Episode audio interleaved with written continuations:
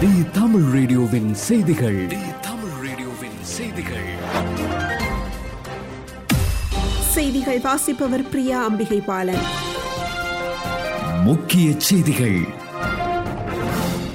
ஜெர்மனியில் பல்வேறு கட்டுப்பாடுகளுடன் ஊரடங்கை நீட்டித்து பிரதமர் ஓலாப் ஷோல்ஸ் அறிவித்துள்ளார்.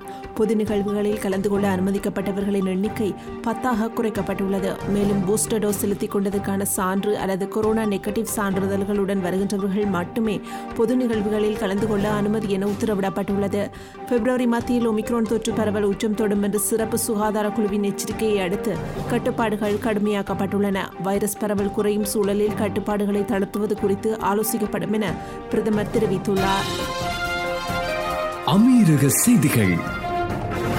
ஐக்கிய அரபு அமீரகத்தின் ஐம்பதாவது பொன்விழா ஆண்டை கொண்டாடும் வகையில் அமீரகத்தில் நடைபெறவுள்ள சைக்கிள் பயணத்திற்காக இன்று அபுதாபியிலிருந்து துபாய் செல்லும் பிரதான சாலைகள் தற்காலிகமாக மூடப்படும் என்று அபுதாபியின் ஒருங்கிணைந்த போக்குவரத்து மையம் அறிவித்துள்ளது.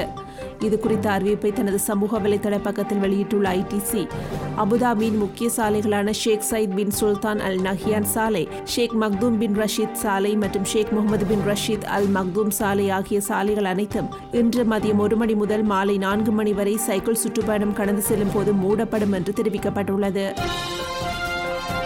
வளைகுடா செய்திகள். சுப்ரீம் கமிட்டியின் முடிவின்படி ஃபீஃபா கால்பந்து போட்டிகள் பார்வையாளர்களின்றி நடத்தப்படும் என்று ஓமான் கால்பந்து சங்கம் அறிவித்துள்ளது. கோவிட் நைன்டீன் நோய் தொற்றுகள் அதிகரித்ததைத் தொடர்ந்து ஓமானின் உச்சக்குழு பொதுமக்கள் இல்லாமல் பொது இயல்பு நடவடிக்கைகளை நடத்துவது உள்ளிட்ட புதிய முடிவுகளை வெளியிட்டுள்ளது. நேற்று வெளியிடப்பட்ட அறிக்கையில் ஓமான் கால்பந்து சங்கம் இது பற்றி தெரிவித்துள்ளது. இந்திய செய்திகள். பாகிஸ்தான் சிறையில் இருந்த இருபது இந்திய மீனவர்கள் விடுவிக்கப்பட்டதை அடுத்து அவர்களை இந்திய ராணுவத்தினர் அட்டாரி வாகா வழியாக இந்திய எல்லைப் பகுதிக்கு அழைத்து வந்தனர். கடந்த இரண்டாயிரத்தி பதினேழாம் ஆண்டு எல்லை தாண்டி சென்றதாக பாகிஸ்தான் கடற்படையால் இருபது இந்திய மீனவர்கள் கைது செய்யப்பட்டனர். கராச்சியில் உள்ள லந்தி சிறைச்சாலையில் நான்கு ஆண்டுகளை கழித்த மீனவர்கள் விடுவிக்கப்பட்டுள்ளனர். இந்திய எல்லைக்குள் நுழைந்த மீனவர்கள் அரசு மற்றும் ராணுவ வீரர்களுக்கு தங்கள் நன்றியை தெரிவித்துள்ளனர். இலங்கை செய்திகள்.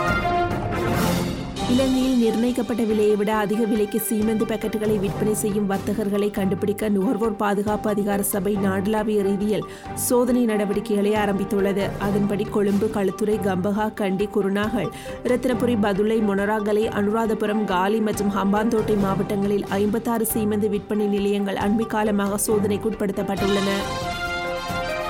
விளையாட்டுச் செய்திகள்.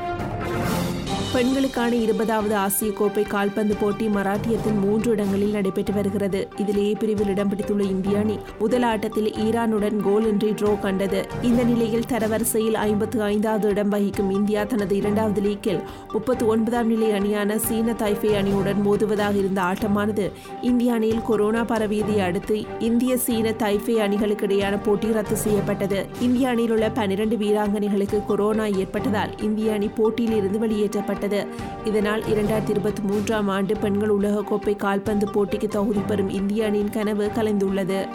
இத்துடன் தி தமிழ் ரேடியோவின் மதியம் பன்னிரண்டு மணி செய்தி அறிக்கை நிறைவு பெறுகின்றது. தொடர்ந்தும் ஆர்ஜே உத்ராவுடன் உலகம் த்ரீ சிக்ஸ்டி நிகழ்ச்சியோடு இணைந்திருங்கள். தி தமிழ் ரேடியோவின் செய்திகள்.